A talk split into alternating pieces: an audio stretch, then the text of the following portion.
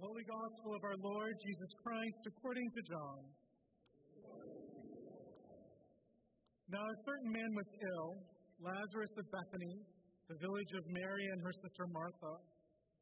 Mary was the one who anointed the Lord with perfume and wiped his feet with her hair. Her brother Lazarus was ill. So the sisters sent a message to Jesus Lord, he whom you love is ill. But when Jesus heard it, he said, This illness doesn't lead to death, rather, it's for God's glory, so that the Son of God may be glorified through it. Accordingly, though Jesus loved Martha and her sister and Lazarus, after having heard that Lazarus was ill, he stayed two days longer in the place where he was. Then after this, he said to the disciples, Let's go to Judea again. The disciples said to him, Rabbi, the Jews were just now trying to stone you, and are you going there again? Jesus answered, Are there not twelve hours of daylight? Those who walk during the day do not stumble, because they see the light of the world. But those who walk at night stumble because the light is not in them. After saying this, he told them, Our friend Lazarus has fallen asleep, but I'm going there to awaken him. The disciples said to him, Lord, if he's fallen asleep, he'll be all right. Jesus, however, had been speaking about his death, but they thought he was, re- he was referring merely to sleep. Then Jesus told them plainly, Lazarus is dead. For your sake, I'm glad I wasn't there, so that you may believe. But let's go to him. Thomas, who was called the twin, said to his fellow disciple, Let's also go that we may die with him. When Jesus arrived, he found that Lazarus had already been in the tomb four days. Now, Bethany was near Jerusalem, some two miles away, and many of the Jews had come to Martha and Mary to console them about their brother. When Martha heard that Jesus was coming, she went and met him, while Mary stayed at home. Martha said to Jesus, Lord, if you've been here, my brother wouldn't have died. But even now I know that God will give you whatever you ask of him. Jesus said to her, Your brother will rise again. Martha said to him, I know that you will rise again in the resurrection on the last day. Jesus said to her, I am the resurrection and the life. Those who believe in me, even though they die, will live. And everyone who lives and believes in me will never die. Do you believe this? She said to him, Yes, Lord, I believe that you're the Messiah, the Son of God, the one coming into the world. When she had said this, she went back and called her sister Mary and told her privately, The teacher is here and is calling for you. And when she heard it, she got up quickly and went to him. Now, Jesus had not yet come to the village, but was still at the place where Martha had met him. The Jews who were there with her in the house, consoling her, saw Mary get up quickly and go out. They followed her because they thought that she was going to the tomb to weep there. When Mary came where Jesus was and saw him, she knelt at his feet and said to him, Lord, if you'd been here, my brother wouldn't have died. When Jesus saw her weeping, and the Jews who came with her also weeping, he was greatly disturbed in spirit and deeply moved. He said, Where have you laid him? They said to him, Lord, come and see. Jesus began to weep. So the Jews said, See how he loved him. But some of them said, Couldn't he who opened the eyes of the blind man have kept this man from dying? Then Jesus, again greatly disturbed, came to the tomb. It was a cave, and a stone was lying against it. Jesus said, Take away the stone. Martha, the sister of the dead man, said to him, Lord, already there's such a stench because he's been dead four days. Jesus said to her, Did I not tell you that if you believed, you would see the glory of God? So they took away the stone, and Jesus looked upward and said, Father, I thank you for having heard me. I knew that you always hear me, but I have said this for the sake of the crowd standing there, so that they may believe that you sent me. When he had said this, he cried with a loud voice, Lazarus, come out. The dead man came out, his hands and feet bound with strips of cloth, and his face, face wrapped in a cloth. Jesus said to them, Unbind him and let him go. Many of the Jews, therefore, who had come with Mary and had seen what Jesus did, believed in him. The Gospel of the Lord.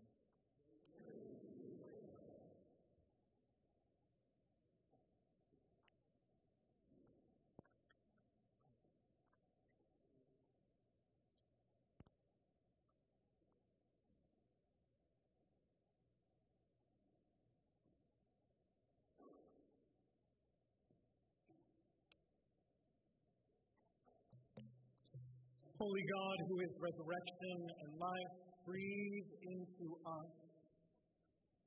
Clothe us again with sinews, flesh, and skin. Restore us. Revive us. Amen.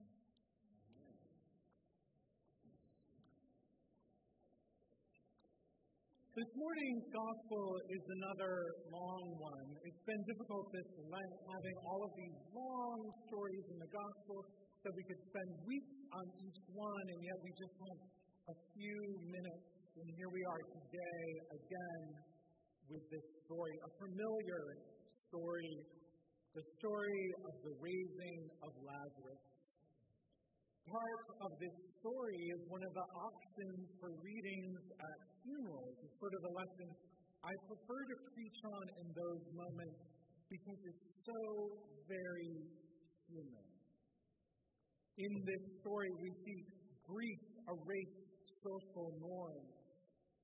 As we hear the sisters, Jesus' friends, speaking out of their hurt and pain, not trying to form their words in politeness or correct sentences, but really speaking out of a place of heart. I imagine many of us have spoken out of that place when someone we have loved has died. I mean, the first thing that Martha says to Jesus isn't a welcome or a thank you for coming. She just says, Lord, if you'd been here, my brother wouldn't have died. But even now, I know that God would give whatever you ask of him. Now, whenever we read anything out of the scriptures, because they are our scriptures, the thing we find sacred and holy, sometimes we hear these words as high and lofty, but these words of Martha aren't that. The first thing she does is she reproaches him. There's so much behind her words. This question, why weren't you here? We hear so many different thoughts. You've healed so many. Why not my brother? Why not your dear friend Lazarus? Don't you love us? Don't you care for us? Did we do something wrong? And while the second sentence may seem simply an affirmation of faith, it's not empty. It's full of requests. It's saying, you know, do something, fix this, make it right. It's so very human. So much pain in the face of death and loss. Something we can all relate to. With this gospel lesson, as I've been going about with it in my head and my heart, I've been thinking a lot about life and death. One of the privileges of the work of ordained ministry is to be people with people close to death and at the moment of death to be with people as they grieve, as they try to make sense of life without the person that it, they love. Sometimes it feels like we're sort of living in the space between life and death, feeling that boundary in between them, feeling what the difference is or the lack of difference. At funerals, I frequently say that yes, our loved ones live on in the presence of God, but they also live on in each one of us because we are shaped by the people who love us. The people we are today isn't some creation of ourselves, but it's lovingly fashioned by all the people who have cared for us in our lives. I think of my own life, how I have been shaped by those who are no longer with us, and yet I feel them so close, so present in a real way. To give an example for this, you know, I would preface the example by saying I wish I could say that I'm always confident, that I'm always sure in what I'm doing in my practice of ministry, but so often I question myself. So often I lack that confidence, that wondering and uh, living in wondering and not knowing the way forward. One thing that we say in our church about a call to ordained ministry is that it's not just about the individual, but there's the individual's call, the community that that individual lives in, and then the larger church's call. And so, in those moments, when I can't believe in myself, I call up the images of those who believed in me. When I feel their presence with me, I think of Merle and Leela behind me. I remember their encouragement and their belief, and I rest on them. The divisions between life and death are sometimes thin, almost transparent. Sometimes I talk to my grandmother. Maybe you have a loved one that you find yourself reaching out to, sharing the news, sharing the joys of life. This division between life and death that may seem thin, that may seem transparent, in God it is. I'm struck by the simplicity of the action of raising Lazarus from the dead. In the ancient world, we would expect sort of elaborate rituals, arcane incantations, elaborate manual acts. I mean, raising the dead must be a hard thing to do. And we don't even have to turn back 2,000 years. I mean, look at Hollywood. Now, the only example I could think of probably isn't the best, but one of my favorite shows is from Buffy the Vampire Slayer. And she dies, and in order to raise her up from life, they have to go and hunt down all of these rare objects. They have to make sacrifice, and they have to chant this weird thing to bring her back to life. But in our gospel story this morning, we have none of that. Jesus just simply says, Lazarus, come out. It's an incredible demonstration of power. Or maybe, maybe better, better than that, it's a revelation of who Jesus is. This is what miracles are in the Gospel of John. Miracles aren't necessarily for the healing of people, but they are signs. John calls them signs that point to Jesus' true nature to his divinity. This is why Jesus, in the beginning of the passage, says that Lazarus' death is for God's glory, so that the Son of God may be glorified through it. For Jesus, it's so easy, so simple, like breathing. The act itself manifests Jesus' self revelatory statement I am the resurrection and I am the love. It's not that this is just some facile action accomplished by Jesus. Rather, it's easy because it's who he is. Resurrection and life are not something he bestows or achieves or has to work really hard for or has to bring about through extraordinary means. It's just Jesus being himself. Christ is resurrection. Christ is life. This is why we gather each week. This is why we find ourselves together here around this sacred table, resurrection and life. In our reading from the Hebrew Scriptures, we eavesdrop on a conversation between God and the prophet Ezekiel taking place within a sacred vision. We have this fabled valley of the dry bones.